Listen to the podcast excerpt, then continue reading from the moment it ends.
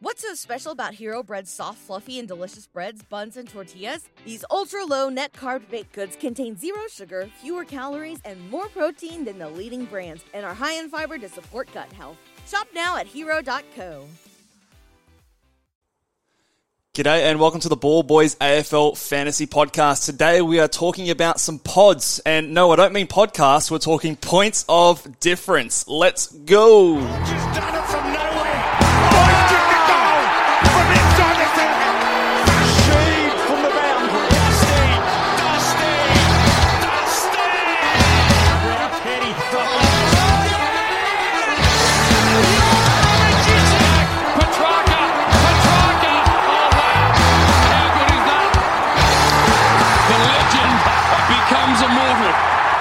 G'day and welcome again to the Ball Boys AFL Fantasy Podcast. I'm your host, Mitch Casey. You can find me on Twitter at Ball Boys Fantasy and joined once again with my mate Luke. How are you? Yeah, I'm good, mate. I'm good. I um actually realised the other day you always ask me how I am, but I never get a chance to see how you're Oh, going. mate, so, I'm- how are you going? I'm doing very well. I'm doing very well. That's We're right. we're getting closer to the season to starting, We and uh, we're getting some more news coming up. Some more, lots of track watching uh, going on at the moment. So.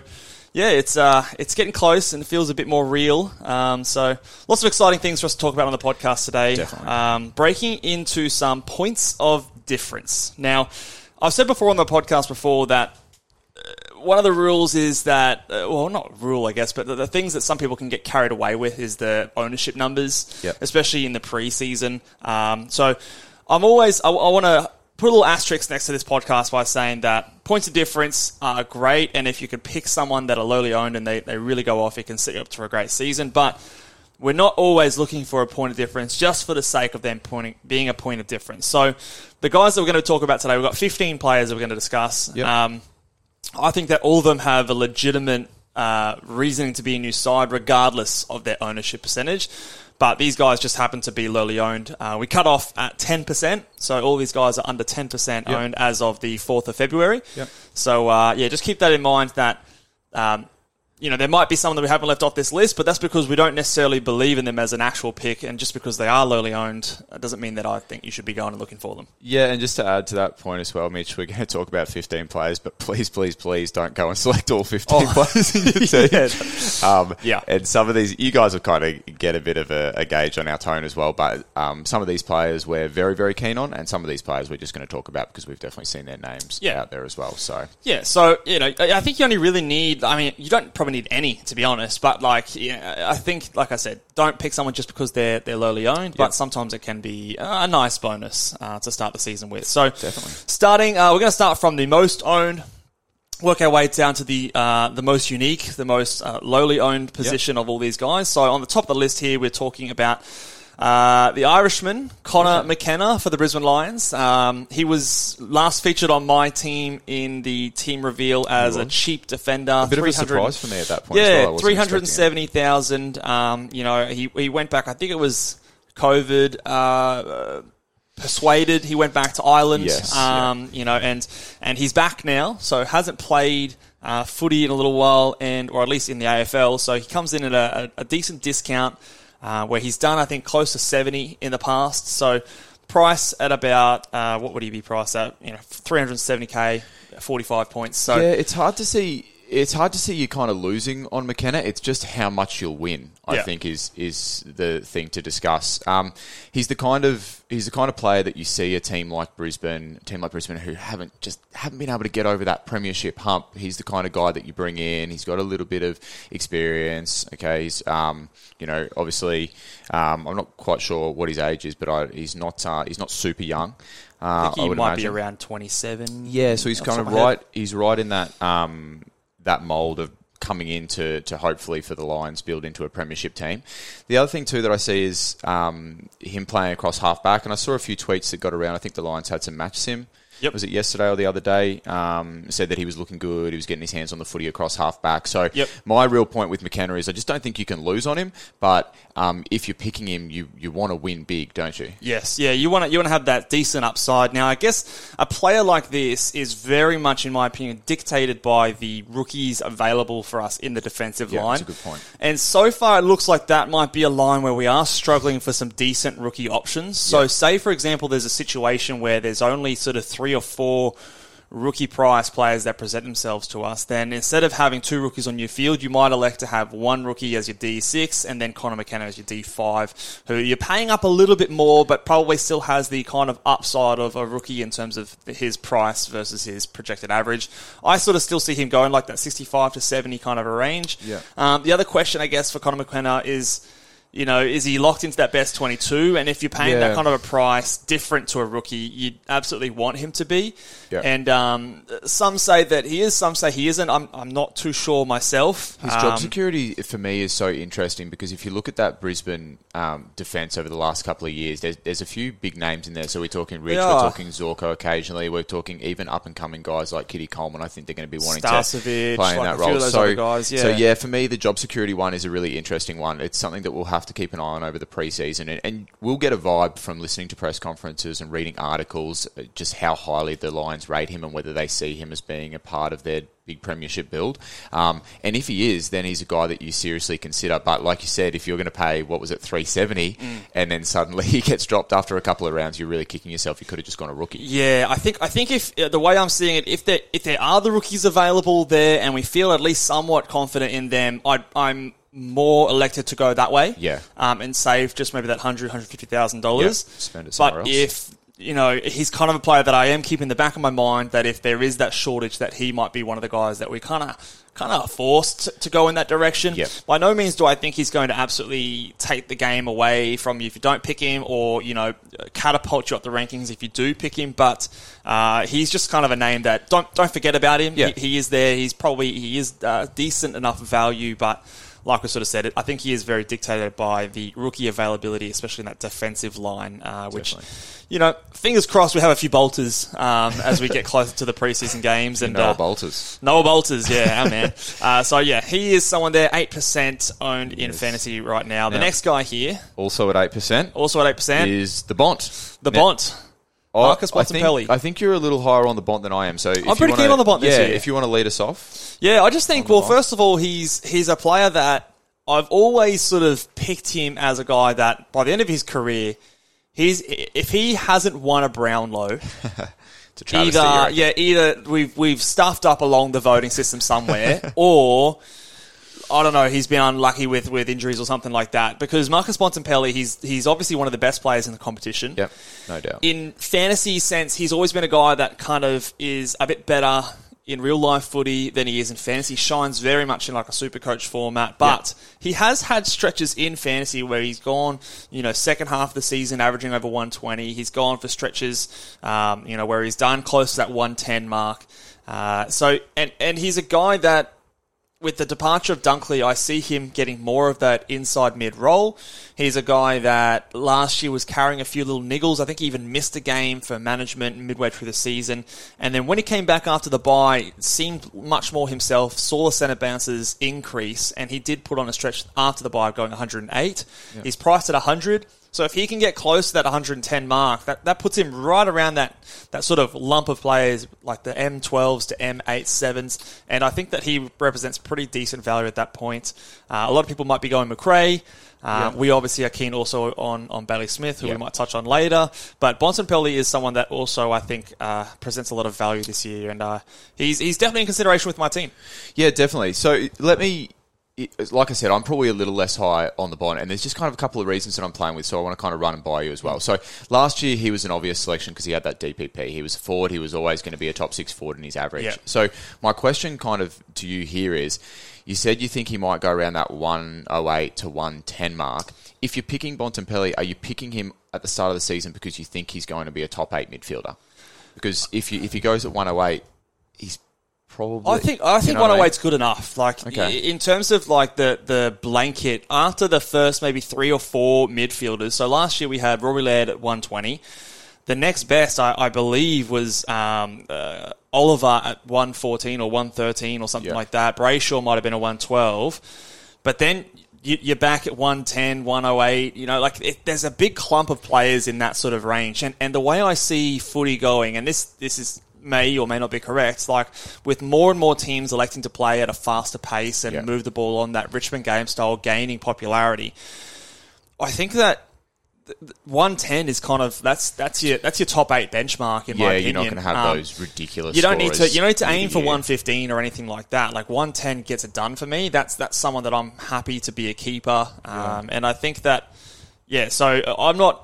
And and again, we, we get so stressed about top eight, top eight, top eight, but really, it's I I sort of view it as like if you can score X, if you can score this much, then I'm happy with that. So for me, especially in the first part of the season, if you can go over 105 with as a midfielder, I mean, depending on when you're priced at, I think that that's a quote unquote keeper. Okay. Um, with the back end of the season, your opportunity to, to do those luxury trades and get to the top top.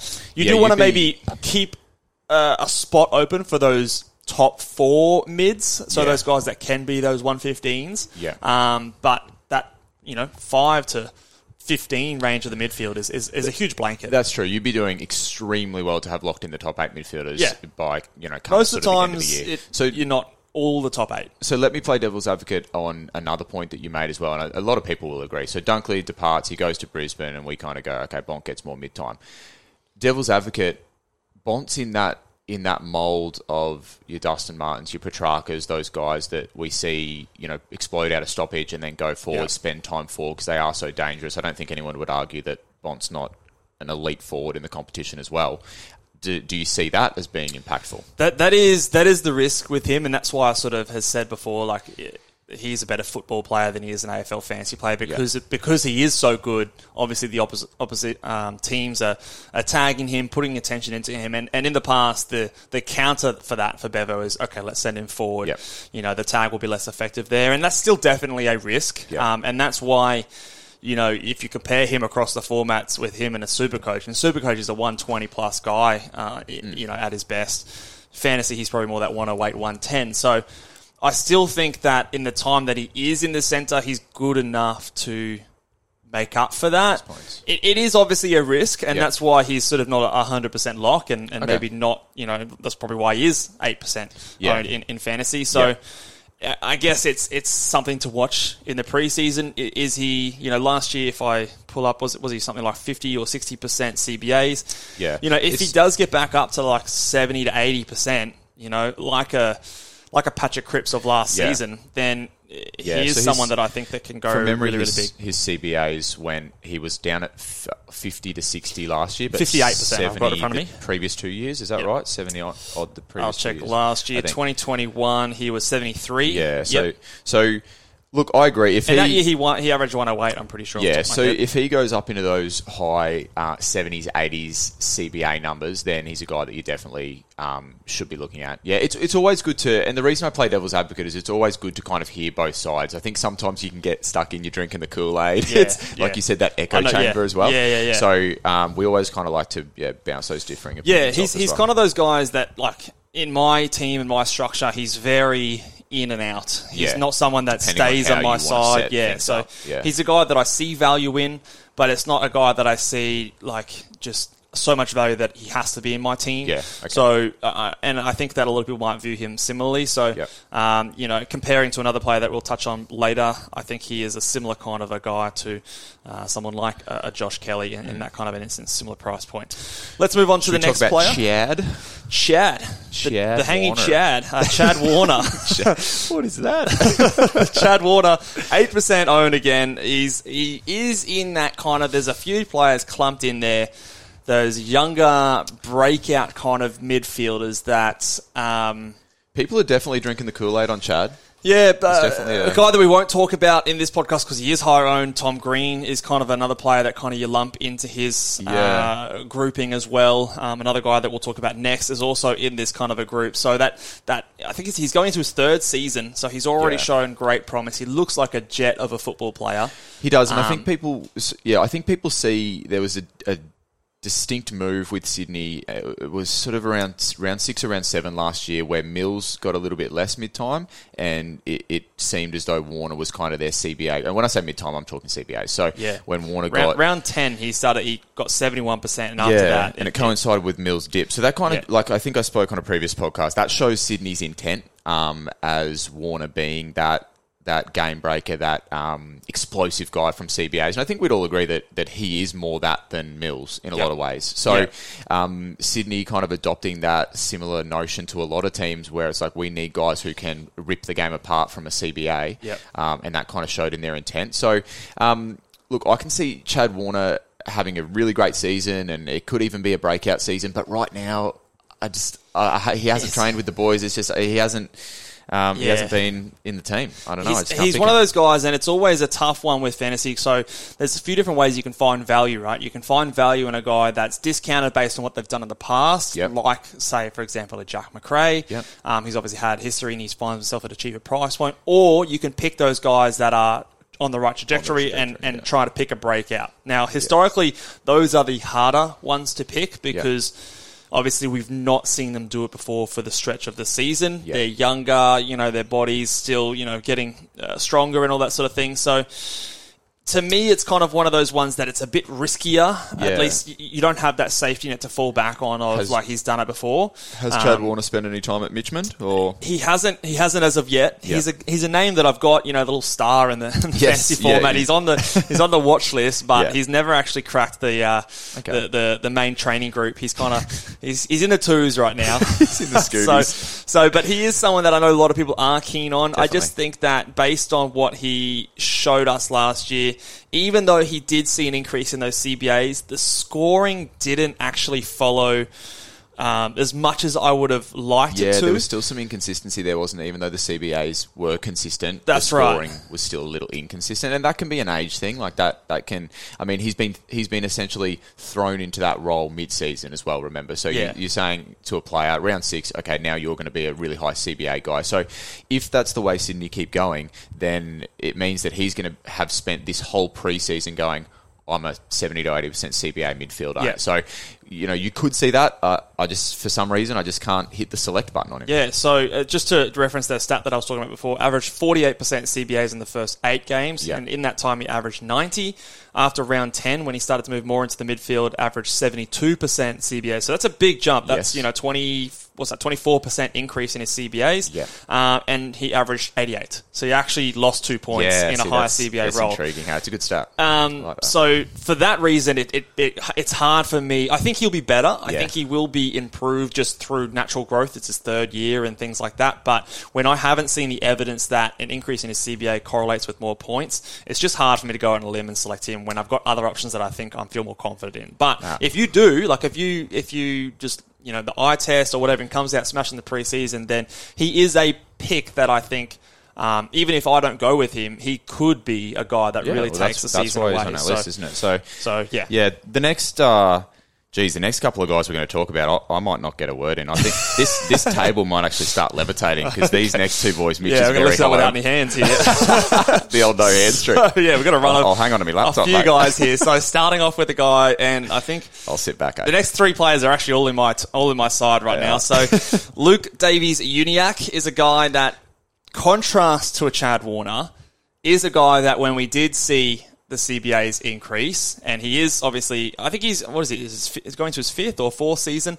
Um, still a young player though, but when when he did get an increase in CBAs in the second half of the year, we did see that correlate with an increase in scoring. Yep. So again, to reference the stats, averaged um, 82% for the season, uh, but in the first few rounds, that was closer to sort of 50, 60%. After that, um, Going oh, sorry, six- after he went 82% after the buys, Yep. uh, and in that time, averaged 106 points. Um, he also has an injured score in round two, bringing his price down. So if you take that one out, he he, he would have averaged 97 on the season. So I think he's pretty much a lock to me to be a hundred guy. Yeah. With the the I, I would. I think that he has a likely potential to be higher than 105, which to me, when you price at 93, is a, is a good selection. Um, the only risk is that because he was so good at the end of last year, perhaps he is now a bit of a tag target over like a Jy Simpkin. But again, I would argue that are you really tagging North Melbourne? um, Yeah, so and- that's my point. So he's going into his sixth year, um, and uh, and he's got a high ceiling as well. So he, he hit a 145 last year, which is not many guys not many guys Yeah. can go that high. The thing you said, are you really tagging a guy from North Melbourne? The thing I, I see some improvement in North Melbourne. I think you know the minute think you be better, the yeah. minute you get a coach in, um, like Clarko as well. There's just there's a bit of an aura. I think I Yeah. kind of mentioned this. There's a bit And the of an whole aura. team gets a bit more confident. That's it. So Yeah. I think that he's going to instill some of that confidence in some of these gun mids. So uh, LDU uh, has been in and out of the Oxlongs. Um, in and out of the Oxlongs. You can't say that. um, but uh, but yeah, not as high as you, but there's definitely a chance that I'm picking LDU as well. Yeah, so like you referenced, like that high ceiling, he's had, you know, had that 145, but he's also had, you know, uh, three, I'm looking at here, three games over 120, you know, a lot of them close to 130, several tons throughout the season. And um, like you said, when the team has nowhere to go but up, a lot of those floor games, I also find have the ability to just be a little bit higher if your team possesses the footy a bit more. Yeah. Um, I, I think in, in times past, um, Clarko does like to maybe not like just chip chip around, but uh, at least control a little bit of that possession, not waste the footy. So Yeah. I think that can be good news for, for his kind of a scoring. That that'll be Um, less so this year, I think. But probably less so than the past, but. But again, when Yeah. you're starting from a, a floor of North Melbourne of 2022, Yeah, the only way is up. the only way you can go yeah. is up. So 11 tons, four of those 120s. So Yeah. yeah. So No, I think um, I think that's a that's a pretty good stat, and I'm, I'm pretty keen on him. I also think he's just uh, from what, watching. I've, I've actually gone back and watched a few uh, North Melbourne games, at least those those little uh, KO minis. you and, tell uh, me you you went back and watched North Melbourne games in the off hell, season. hell yeah! When it's when Well, it's 37 degrees outside, and I can sit in the aircon. Well, I'm glad, glad you didn't invite me over, mate. would have put you to sleep. Uh, but no, he's he's he's a genuine, really good Yeah, player, no, and I yeah. think he um, there's Passes there's, the eye test too. there's there's no one really threatening his CBA percentage. You know, Jason Horne Francis is out. You Yeah. know, we don't know what's going on with Tarryn Thomas. Um, you know, uh, Cunnington's sort of coming back in, but you know, I don't expect him to come in That's there. not going to lower. Greenwood, uh, uh, sorry, Hugh, yeah, Hugh Yeah. Greenwood. I don't see him sort of. He might be sort of starting to go on the outer. So it's him and Simpkin, and then the rest I kind of see just filling up the gaps there. So I, I do like uh, LDU as a pick. Um, next guy here, Also seven percent. Uh, Seven percent, Dylan Moore. Um, you referenced him as my love child in the past. I did. Watch uh, out. I've obviously talked about him a lot, so I'll, I'll throw it back over to you with Okay. all of my gushing over Dylan Moore. Where, where I'm do you try and sort of it out, Where I? do you sort of sit on him as a player that you know? Uh, I think the tweet you, the team you tweeted out before didn't have him on in your side. Yeah, but then I think when when I spoke on the podcast, I might have had him. So there were some changes. there were some changes. Um, So maybe so. What he's in and out of your side? Yeah, he's in and out, and and it's worth referencing at this point the just the amount of good kind of forward options that we have to Mm. select there. Um, I think you could you could do a number of different combinations and still be happy with your team in the forward line. Yeah. Um, so I'm kind of referencing guys, you know, Taranto, Coniglio, And that's probably Dunkley. why he is sort of seven percent More. and, and, and a bit more unique owned because you do have your Connor Rozees, your Coniglios, your Tarantos, your That's Dunkleys. There's a lot of good options, and they're obviously getting the bulk of the ownership. And exactly. And you mentioned and- you mentioned that just typically as a rule, people seem to feel safer picking a guy who they know has done it before. So when I go back Yeah. through Coniglio's stats, there's something comforting about Yep. what he's done before. Whereas you said you mentioned. You know, just before that, it's harder to pick that yeah. guy on the The trajectory, and, and Yep. Dylan Moore uh, is potentially on that trajectory. Now, I'd argue that picking the guy on the trajectory can be even more rewarding because less, so. obviously, less people want would to do risk it. that yeah, yeah. The, as well. the ceiling is is unknown. You know, like he he could be. You know, like like I mean, look, there, it would not surprise me at all if he comes out and he is 110 averaging kind of a play. Like that is genuinely in the realm of possibility. Do you think Dylan Um, Moore? I don't know if I'd say that he is, but that, that's a possibility. Do you think, as a fantasy selection, Dylan Moore suffers from the team he plays for, and then a little bit of his stature and the way he scores? Do you, do you know what I mean? Like, Yeah. just just in, I'm just talking about percentage ownership. Mm. Like, if if I say to people, Stephen Coniglio, Dylan Moore, most people know the name Coniglio. They're, Yeah. familiar with it. They're, do you know what I mean? There's just. Do you Yeah. think he suffers a little bit from that? Or I, I do, I do think so in terms of like people's mind, and I Yeah. think, I think so. The biggest thing, I, the the Hawks thing is a genuine concern. Like, I don't think they're going to be very good, and it's hard to, it's hard to be a you know a hundred. 105 average player in a bottom two side. Yeah. Uh, I think I saw some stats. Uh, I think um, uh, DC Caterpillars right up on DT Talk.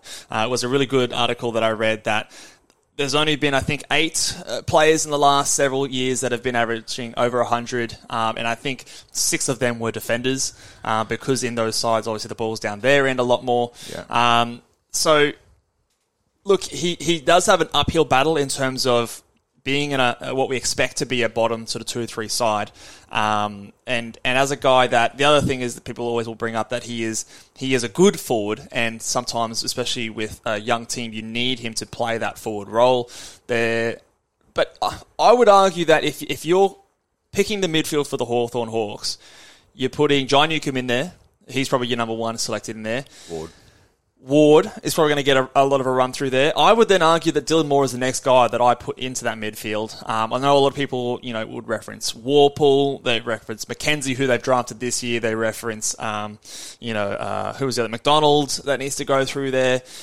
I think that those guys are more like your sort of thirty to forty percent, maybe a bit time on the wing. Karl Amon is another guy that maybe gets a mention. I think most recent news I've seen is he will be doing a similar role to what he did in Port. So that's more of that wing time. So for me, he's kind of like third in that pecking order as it stands right now. Now, if it comes out in the preseason and, and he is, you know, sort of forward first, midfielder second, Yeah. then as high as I am on him, it, it might be a little bit too risky when you do have those other great options to, to go towards. That's one thing that I can see happening as well. Is is you, you're a coach, you look at the magnets and you say, okay, we've got these guys who can play midfield.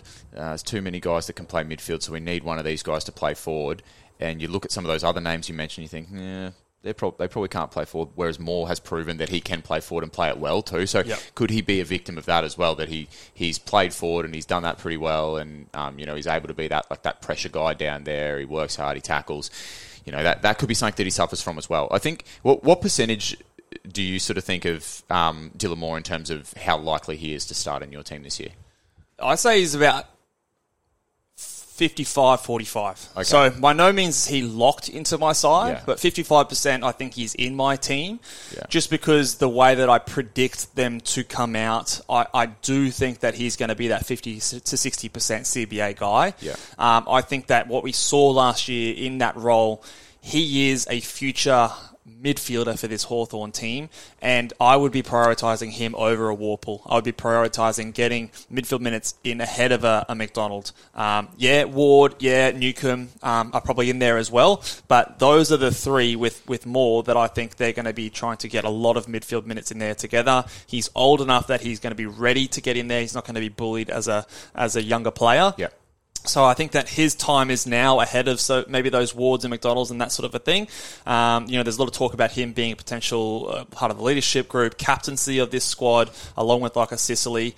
Uh, so I think that that kind of a presence in the midfield with a lot of other younger guys, even though he is like he's 22, like he's not he's Yeah. not 30 years old or anything like Yeah. that. So he's he's the future of their club, but he's also mature enough and old enough that, they, that he can he can spend an entire season in the midfield and not worry about his body. So there's a lot of things ticking there, but again, I'm not the coach, so I have to sort of go out and, and see what happens in the preseason. So Yeah. if the evidence is maybe going the other way, then I have to, as much as I like the guy, I, you, I can't. I'm, I'm conscious of not kind of because I was very big on um, Heeney last year. I sort of thought, okay, he's going to be in there.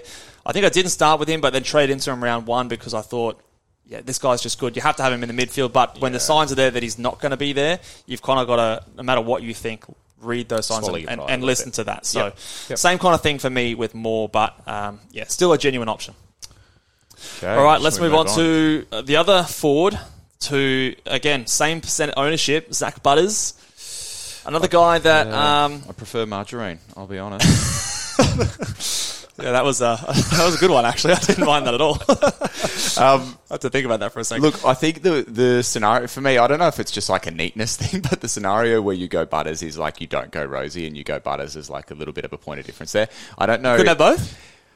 I don't think I'd feel good about it, Yeah. but maybe maybe I'm jaded. Like Rozee burnt me. I had Butters for a little bit. He kind of he didn't really set the world well, on fire. yeah. There's some Yeah. injuries there. So you you started last year without Butters, started with Rozee, Traded in traded Butters. in Butters, and Never then he goes to back in shit. Rozee. Rozee, Yeah, yeah. went off. So yeah, so that's that's it, tough. It was up and down for the Oxongs, you could say. Yeah, yeah. So, So- that's um. Look, part of me, it- Butters, I find really tricky to get a read on. Um, Yeah. On the one side, you, you see the potential. You see, like, compared to someone like a Rozee, if we're just going to compare him to his teammate here. Yeah. When you look at the CBAs, he obviously had fewer CBAs than a, uh, a Rozee, if I just pull up their stats right now. So Rozee had 50% of the season, Butters had 38%. But obviously, after that round six game, or round five game, I should say, Rozee went right up into sort of the mid 60s. Yeah. Butters sort of always floated around that 30 to 40 range. Um, and and nearly scored as well as Rozee did when you look back at the entire season in, in a fewer CBA roles. So you kind of then think, okay, well, if he does get the same amount of CBAs as uh, a Rozee, maybe his ceiling is higher. Um, then, then a Connor Rozee, he's probably lower in the pecking order in terms of a tag. Yeah. Um, you know, you- you're probably tagging someone like a Wines or a Rozee ahead of a Zach Butters at this stage. So I don't know. There's there's still something to be said about Zach Butters. He just, I don't know, the, the confidence in that. What's so special about Hero Bread's soft, fluffy, and delicious breads, buns, and tortillas? These ultra low net carb baked goods contain zero sugar, fewer calories, and more protein than the leading brands, and are high in fiber to support gut health. Shop now at hero.co. happening. It's it's tough. Yeah, Again. I was going to say I don't think I'm ballsy enough to select Butters, and and the only reason why Rozee's been back in my team this year is because there's the safety net of him being highly owned. So, yeah. it, And I think if- I think his value, like, oh, like, he is. Yeah. if if Rozee was. Um, you know, more lowly owned, I think I'd be a little bit more nervous about it. I know there's just a bit of a, a safety thing in me there with the the fact that a few more people are on board with him. Uh, yeah, I just don't think I'm ballsy enough to select Butters. Yeah, uh, there's something like again, he's kind of like, and again, it depends on your structure. Like, are you having three or four premium fours to start off with? I'm, I'm pretty Yeah. sold on. I'm pretty sold on a Dunkley and a Taranto as my F1 and F2. Yeah. That third and fourth spot are very much up up for debate with with me. Um, you know, maybe you do go unique and get a, Moore and a Butters in there, or you you sort of side with a Coniglio uh, Rozee sort of train in, in terms of confidence, or you've got one other guy and you just pick one other guy and you have three premium forwards and, and do it that way. So I think it's the forward line is as much as it seems like a easy one to select a lot of the guys. There's Yeah. there's so many good options that to find the best option is actually quite challenging to me. Um, but you know we've seen a ceiling with him. He averaged 107 in the last five games. Yeah. Came out had a ceiling score of 137. So he's got big ceiling about him. And uh, only had one game last year where he cleared 60% CBAs uh, in round seven. Um, so yeah, there's there's still something alluring to me about Zach Butters. And if you're picking him, I all the power to you. I Yeah. think it could be a great selection. But you can hear in Um, our tone of voice that there's just no confidence about it, is there? Yeah, But he's definitely still under consideration, but I, I want to see what it looks like in the preseason and see how his body looks and Yeah. and uh, and go from there. Yep. All right, let's move on to the next player here, who um, I'm going to go on a limb here. I think that of everyone on this list, he is the guy that I'm most confident in. Yeah. And I, I'm starting to see, I mean, uh, unless like something changes with an injury or something like that, I don't necessarily see a world where I don't start with Bailey Smith. Yeah, so you're not you're not scared off at all by the kind of managed load at training. I, I don't think I am. I, I think I think that's getting blown out of proportion. I see a lot of people sort of um, you know labeling him. Yep, interrupted preseason. Yep, he's he's him come in and and look, it's February four. He's had an interrupted preseason because they've been managing his load. He's still been doing. He's been at every training session. Like he Yeah. missed maybe a couple of match sims early just because. I reckon you know, he would have been at the social events. Yeah, he's well. probably yeah. he's getting He's around the best boys. at the social events. I'd So, like, um, I'm not at all writing him off with that. If if there is a legitimate injury that pops up, then I start to sort of change my mind. But what I've seen so far and how I've read between the lines, that's not a worry for me. Um, he's a kind of guy. Again, I called it early. He's sort of to me the, has the potential to be the Brayshaw of this season. Just that young like like we're not we're not coming out and, and it's not a bold claim to say that Bailey Smith is a great footballer. Like this is he's he's proven already that he's an excellent talent. And even the fact that we talked about uh, picking a guy on trajectory before, and Smith kind of constitutes that. But if you go back and have a look at what he did in the first period of last season, like he showed he's got an enormous ceiling. And we talk about guys that um, just love finding the football. Yeah. Like, go go watch him play football. Like, he- yeah, wa- you can watch see it when he plays. runs. Like, he plays so hard. He just hunts it. He yeah. he is willing and able to play high time on ground uh, Yeah. when he's fit. And and I think if I was Bailey Smith, there'd be a little bit of a chip on my shoulder this year as well. I was thinking that this morning before we started recording as well. Like, if you're if you're Bailey Smith, you're kind of thinking, you know, uh, I know how good I am as a footballer, mm. but but none of the chatter is about how good he is at football. All the chatter is about him and obviously the suspension he had last year and the off field sort of stuff. And and look, maybe rightfully so, but if if like that that to me can be used as like a little bit of extra internal motivation and coming out from the get go from the start of the season that first bounce that first game with a point to prove um, uh, on a team where he maybe is overshadowed by a Bontempelli, a Macrae, um, but being the youngest of those kind of guys, we've already seen stretches of him being the number one ranked fa- uh, fantasy player. The the you know, Dunkley's gone. So it, it, there's, so many ticks to me that make him an excellent selection. Um, I'm still obviously keeping an eye on him, and, and I don't like to use the word lock at this stage, but to me, of everyone on this list, I'm probably the most confident with Bailey Smith. And at 6% owned, he could really, really distinguish yourself from Yeah. other teams in the early games if he does start like he started last year. Definitely. Um, and yeah, there's there's big ceiling with, with a player like Bailey Smith. Yeah, absolutely. Couldn't agree more. Uh, on to the next guy here. Your boy, I think, was in your side last we spoke. Um, was he in the screenshot? Again, I can't remember. change your team so Oh, mate, often. Yeah, and the team could be different now. You just never know. Josh Um, Kelly. Josh Kelly, yeah. Josh Kelly's a- a guy that I think he's shown uh, in his history that when he gets CBAs, like, notch it down. You know, 115, 120. If he's getting Yep. like high CBAs, so that's just going to be the question on him. Um, the, new coach, and then potentially that new game plan that we've we've mentioned many times. Yep. Um, but look, if, if he gets CBAs, it's it's like If you're the you if you're the not have him, Giants coach, let me talk to you about this way. If you're the Yep. Giants coach and you're coming over and you're thinking about your midfield, Yep. who's the first player you put into midfield? Oh, look, in my opinion, I'm putting Kelly in there, and I mentioned this on a previous on a previous pod as well, because I think his stature. There's this notion he's he is an elite user, but there's this notion he's like you know He's a wingman. flowing on the outside. Yeah, he's a wingman. Get the ball to him on the outside, and he'll use Yeah, it. yeah, yeah, yeah. Like, don't sleep on Josh Kelly as an inside mid. Oh, because I 100 percent agree. Oh, the guy's electric in there as well. Don't don't be fooled by those skinny pipe cleaner Yeah. arms. Like he, he is an absolute gun no matter where he plays on the field. So for me, I'd be picking him in the CBAs, and then I'd be picking him in my fantasy squad. But unfortunately, I'm not coaching the Giants. It's the same kind of thing like I spoke spoken about with Dylan Moore. Like, um, you know, if if if he has the role, then he's a gun, he's a jet, and he's a great pick. Yeah. It's it's and again, if I'm the coach of the team, I put him in that role, but. You know, obviously, we've got to abide by what the coaches do. do. Um, so for me, if, if I'm picking that midfield, it's it's Kelly, it's Green. They're my, my my two that are in there And then a, a lot. Um, you know, Cogs will go in there. Um, you know, maybe you have like a Perryman or something roll in there. But Do you the- see Whitfield spending any time in the middle? not in the centre. I, I, I think he's probably better off half back or on a wing, Yeah. e- either or. Um, just because of his frame, and I don't see him as much of a contested kind of a player. Yeah, like he he looks like a winger, and he actually plays like a winger, in my opinion.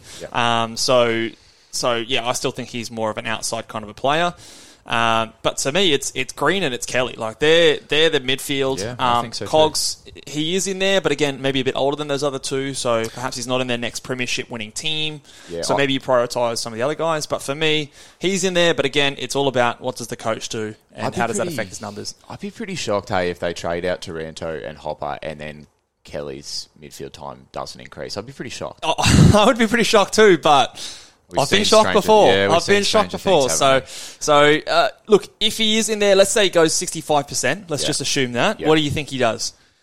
If he goes sixty five percent, what did Yeah. you go? What did he go last year? Was it forties? So I think I think above uh, sixty percent, I had he was one hundred and ten in those in those went kind of a game. Uh, Yeah. But last year he averaged, uh, I want to say forty percent CBA or forty-five. If I'll let you if he up. goes if he goes sixty five up to seventy, I- I'd be locking him in at one ten. yeah, so And he was I'd be forty-seven last year. Yeah, I'd be locking him in as a top eight midfielder if he if he has that role. See, I, I've got he and a Bontempelli because they're very closely priced. I have them neck and neck, and, and I have a tough time be, picking between Bont and Kelly. I find myself leaning towards Bont a little bit more because I feel more confident in his role than I do a Kelly, just because Kelly does seem to get moved around more than a Bont.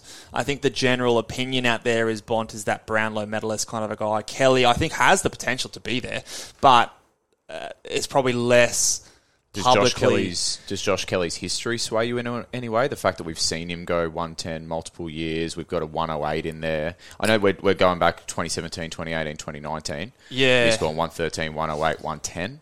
I think, um, y- that sway you yeah, kind of. But then again, if we if we reflect back to the changing game style, maybe like you just take a hair off those kind of numbers. You know, instead of that being a one fifteen, maybe it's a, a 111, 112. Like.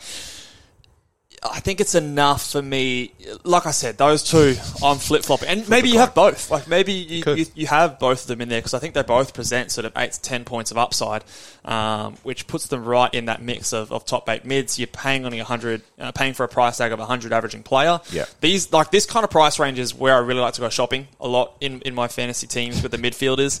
Yeah. um, because to pounce Yeah, like to pounce on them there because like there's no world where I see them going under hundred really. Yeah. Um, you know, and then there's a world where they're, they're 110 top eight mids. So um, It's pretty I safe like, with some upside. I like both those guys, but again, I- I'm kind of like 51% Bont, 49% Kelly. Yeah. Are you maybe the the other way around, or or yeah, more, I'm more so Kelly? I'm more Kelly than Bont. Yeah. Um, can't explain. Can't explain it. Like I, I don't know. There's there's Probably like, the tag factor, like there, there could be, but like you said, when is- it comes down to two players where essentially you could flip a coin, that there is a little bit of gut feel that just kind Yeah. of comes into it. Yeah, you can't I- you I- can't help that. Uh, like if, if, if someone out there was like, "Yep, um, Kelly's a gun. I love him, and, and, and he's going to be in my team," like go, go for it. Like Yeah. I, I wouldn't talk anyone Oh, out of that at all. definitely. So I do think he is a, a good point of difference. Moving got, on to the uh, next one here. The only big boy on the list, I think. Yeah, you you wanting to take him out. Yeah, I I to didn't leave really him in want to here talk to him because him, but- Brodie Grundy at five percent owned. Um, So you see him being as a, a point of difference if Max plays predominantly forward and Grundy takes most of the rock. Is that your? that's my thinking, and I'm also thinking that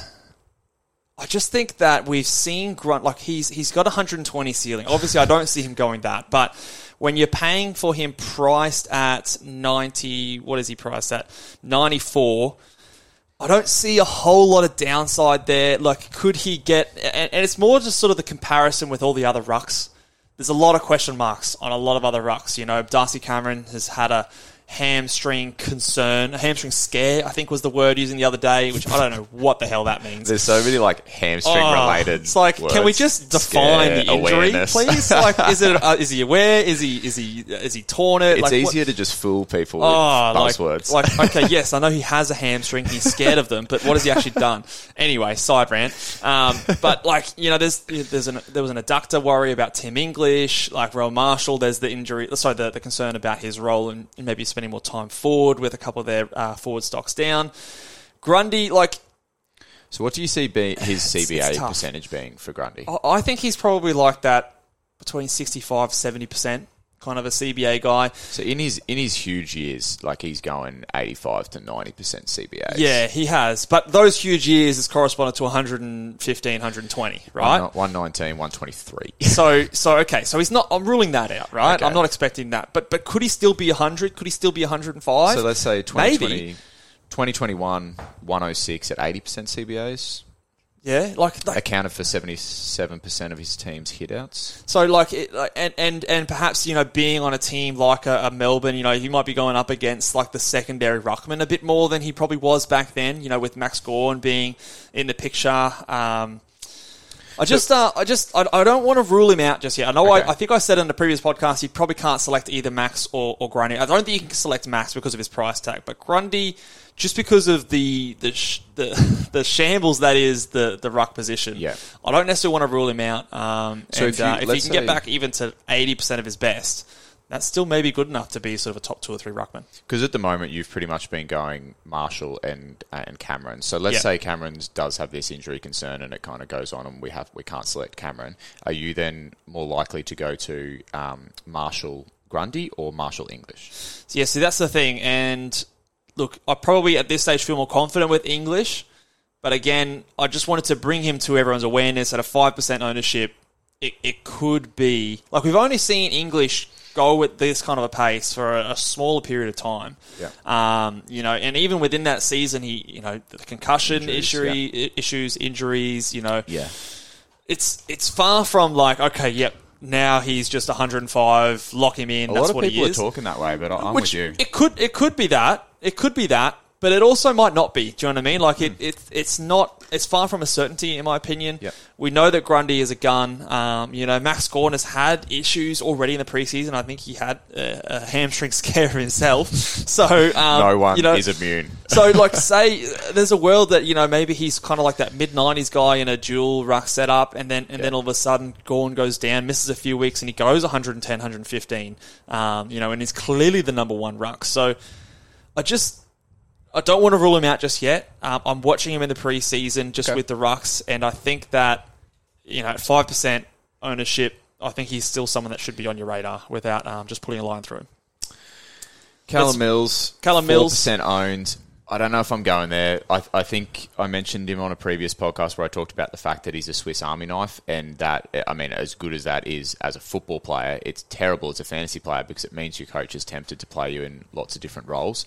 Um, I'd imagine he. You know, I know his price is he's quite exy. Yeah, one eleven. Um, he's priced at. yeah, so he scored well last year. I just at four percent owned. Yes, it could be tempting as a point of difference, but I don't see him um, doing significantly better than what he did last year. And I think for me, there's only downside. There's only opportunity for him to have, have I would, I low would, I would disagree games. that there's only downside. I think I am predicting it to be So- downside. So, in the world where you say there's upside, is it just because he gets high CBAs? Yeah, yeah. Okay, yeah. I- so, so I, I agree with that. Yeah, don't don't yeah. get me wrong. Okay, if he gets high CBAs, then he could go 120. Yeah. but he, he, he could he could be the number one scoring fantasy oh, player. I think. oh, easy. But I think it's more likely that he gets used in a versatile role. Um, especially, we talked about Chad Warner before. We're um, going to talk about a guy, Errol Gulden, um, next up. So, yeah, for, for me, I just see it going that versatile role. Callum Mills is a consummate professional, and he's not going to um, be sooking it up because he's not getting his CBAs. He just does what the coach requires, and and that team's going to be hungry coming off a, a spanking in a grand Yes, final. Um, so he's just going to be doing every every single and thing he's he going to be and he's going to be the guy like you know the captain of the club. Like he's going to be the guy that, that, that really takes a lot of that uh, on his head. You know. Yeah, I think so. Um, Um, so for me, I'm not picking him. Do you have a different opinion there? Look, he hasn't. I don't think he's he's ever spent any time in Mitchman at the moment. I just wanted to highlight him here because I know there's a few other you know notable, uh, well credentialed people that have him high on their radar. I've heard a few podcasts with him being mentioned as a good point of difference because of his ceiling, which is legitimately a good a good point. He's got probably Yeah. one of the highest ceilings out of any player in the comp. Um, but Is it a his- ceiling that you're confident to put a C on? But That's the thing, though, like because You know each I mean? week to week we've seen already that he does get moved roll to roll, and, and personal experience, well, he's the reason why that hat's sitting in front of yeah, us. not a different hat. So, look, like maybe there's a bit of an emotional scarring there. Um, I still think like he's the perfect fantasy player in terms of his inside, his outside, he marks, he tackles. Oh. When he's got Um, that- that he's inside probably role. not someone who gets tagged. Um, so. The, the, the fault is that he's so versatile that he gets moved around. Now, say we see an injury to a Luke Parker or we see an injury to a Chad Warner or something like that, my Yeah. mind could quickly change if Yeah. I think that he is going to be going 65, 70% CBAs because Yeah. then I see him with upside. And, um, you know, then you start to compare him with like a Jack Steele and someone who, even at their price tag, has the ability to go another step. But at the, the way it is right now, I think that the trend of him going fewer CBAs in the second half of the year is more where I see him spending a bit more time on the wing as well as inside because some of the other players on the Sydney team uh, can only be inside, like your Warners and your Parkers, whereas Yeah. he can do both. I feel like even though I'm not advocating for selecting him to start the year, I I still don't get it twisted. I still think he's a guy that you probably have to have in your team come Oh, the I- end I of the think year. he'll be a top- or I think we thereabouts both top eight. we both tipped him as a top eight midfielder on a previous podcast. So um, yeah, I'll be looking for a way to get him in, um, but uh, just not starting. Let's move on to another Sydney player, do Errol. Gulden. Um, might not spend too much time on here because Yeah. I don't know if I feel super confident with him, but at 3% owned, um, we've obviously seen the high scoring pedigree. Again, third year player. Yeah. Um, he's one of those guys that if you picked him, you'd be backing a trajectory. Yeah. Um, there's a trajectory there in CBA's um, and scoring that coincides. You would have to see a decent level of CBAs in the preseason to be Yes. confident enough to, to lock and load and get him in there. Yeah, and would. even then, you might want to wait a round or two to pounce on him in, in, in the first few weeks of the round. Um, Especially So- because he's he's a sort of mid-price forward, and yeah, um, he's not super cheap. I think he's in the high 80s. yeah, and we like that. and we have so many opportunities. Yeah, so just to wanted to highlight there, that so- he is three percent owned. Does have a ceiling about him. Is a young up and coming player. I really like him as a footballer, but I think for a player like him, you would absolutely need to see high CBAs in the preseason, and even then, I don't know if I trust it uh, until after a few games in the in the real stuff. Yeah. Um, the next guy here, Darcy Parish. Well- similar price tag to kind of those uh, Yes. Bontempellis and Josh Kellys. I have them a step ahead just Yeah. because I've said before I like. I, I say I don't really like the way that Parish goes about it in terms of more just I don't know if it's an attitude thing, but just his style of play in, in terms of being like a, an accumulator first, worrying about defense, tackling second. Yeah. Um, he's a kind of a guy that needs the game style to be on his terms Yeah. to score well, and I don't I if, if he's going to get that, especially Yeah. with, with all the chat about Essendon being. Uh, you know, lacking in that kind of an area. That's it. I've got some Parish scars. Yeah, I, you do. I maintain I'd be driving a Hilux if it wasn't for Darcy Parish. It's probably, it's Oh, okay, yeah, that's the probably, difference. It's Yeah, okay. a bit rich, but Just a little stretch.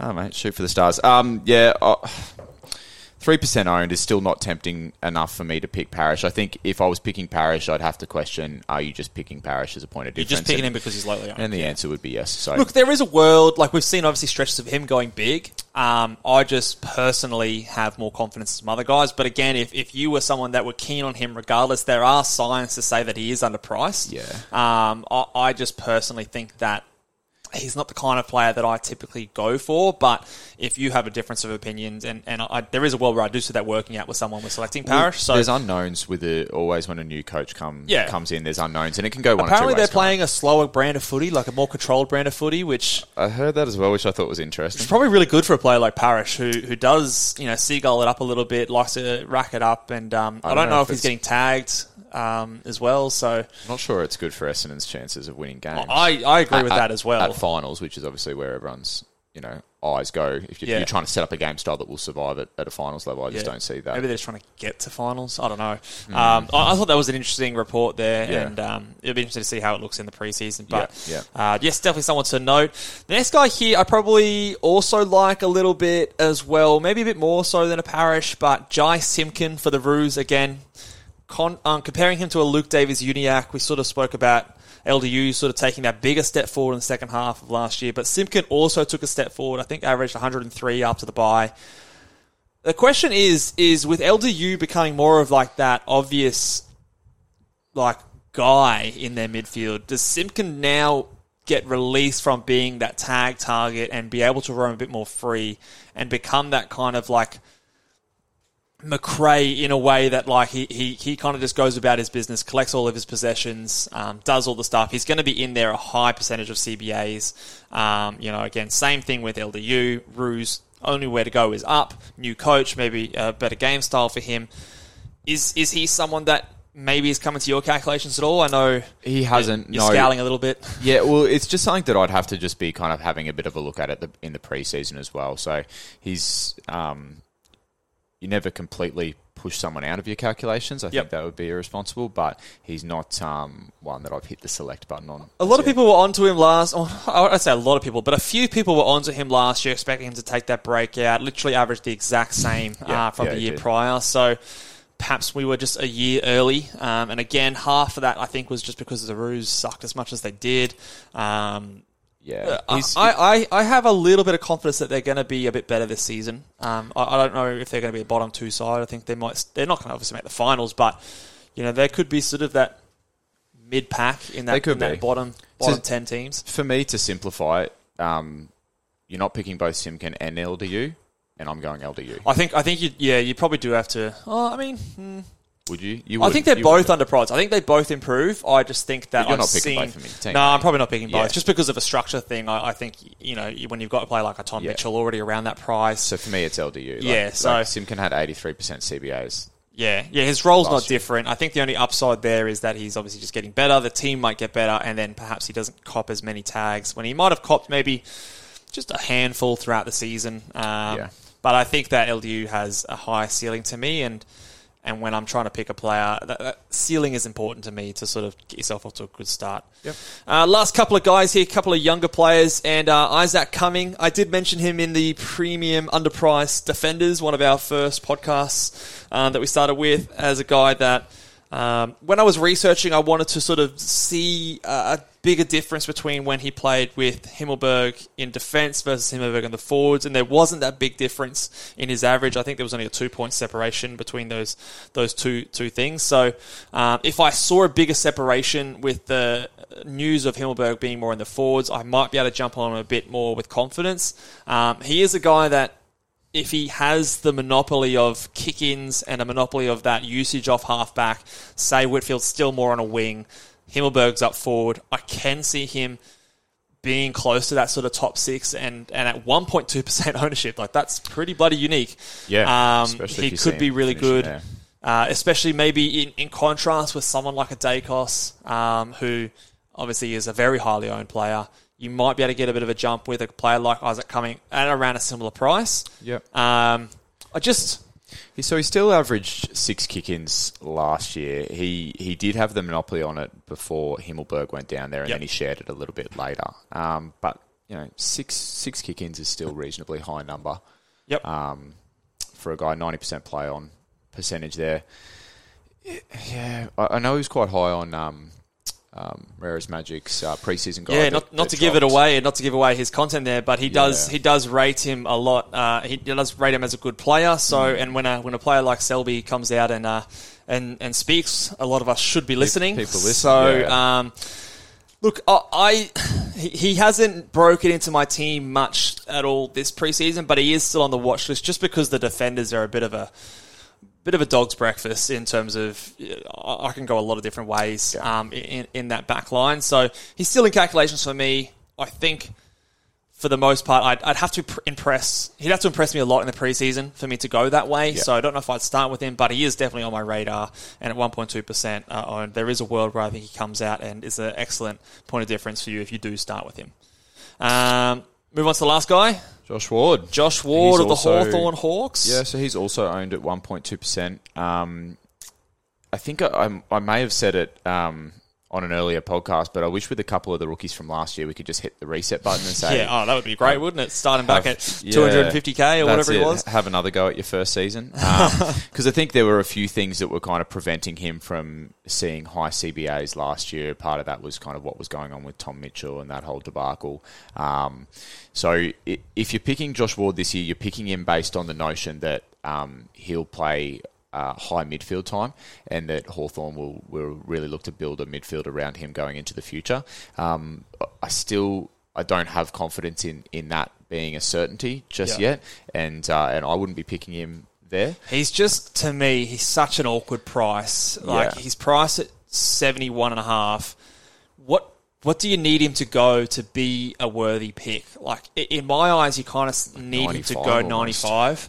And that's and do you That's have a big any- ask. Yeah, for a second year player, it is. So It's not out of the realms of possibility. Um, you know, he was touted as a really good scoring junior. Yeah. Um, he put up a decent average. I think he averaged 89 up to the buys on a 28% CBA. So we all expect that to sort of go up to sort of maybe like your 60 to 70% potentially.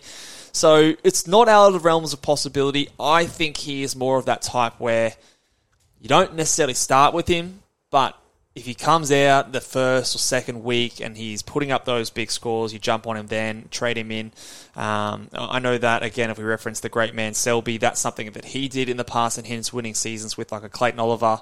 Um, uh, there was another name, I can't quite remember who, who else it was, but um, he didn't start with either of those guys, but after I think it was the second or third round, jumped on them and then was a big reason he was able to get away. So um, it's difficult to really predict the second year breakouts. They don't happen often, but when they do, it, it can be it can be pretty big. Yeah. Um, so Ward, look, he's so awkwardly priced that I don't know if I can fit him in my starting squad. but you can't you know, say say you pick someone like a LDU and, and he kind of doesn't work out in those first couple of rounds. Josh Ward goes off to a flyer. You can always drop him down, make a bit of money, pick somewhere else up. So those kind of a guys, I, I want to see a bit more to start the season. Yeah, what, what are your thoughts on, on that kind of a Yeah. I'm same on Ward. When we when you put it into that context and you say, "Hey, he's valued at 71. What do you need him to go?" and you say 95, I, I just can't say with any confidence that he's going to go 95. Yeah. Um, yeah, I- I, I can't even even if he starts to go big early in the season, he'd have to be going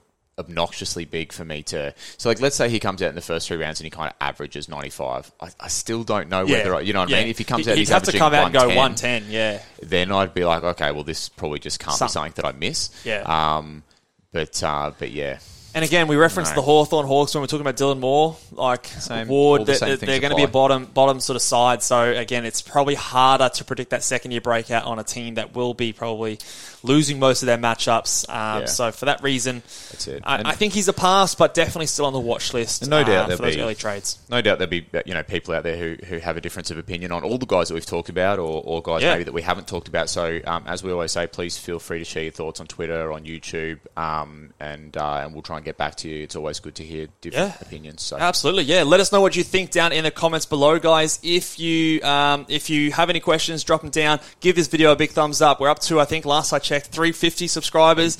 We're on the road to 1,000 subs. So if you guys have not subscribed, and I think about two thirds of you guys who watch our videos are not subscribed. So if even if those two thirds people just jump in, bang, we're we're at that thousand. So Yeah. if you're not subscribed, please consider doing so. We would really, really appreciate it. Uh, very exciting next podcast coming up. We've got a, well, fingers crossed if nothing changes last second. We've got a very exciting guest. Uh, he's a man of the people. Some might even call him uh, a prince, uh, a people's prince. So Oh. stay tuned for that one there, guys, and uh, we'll catch you guys next time. Bye.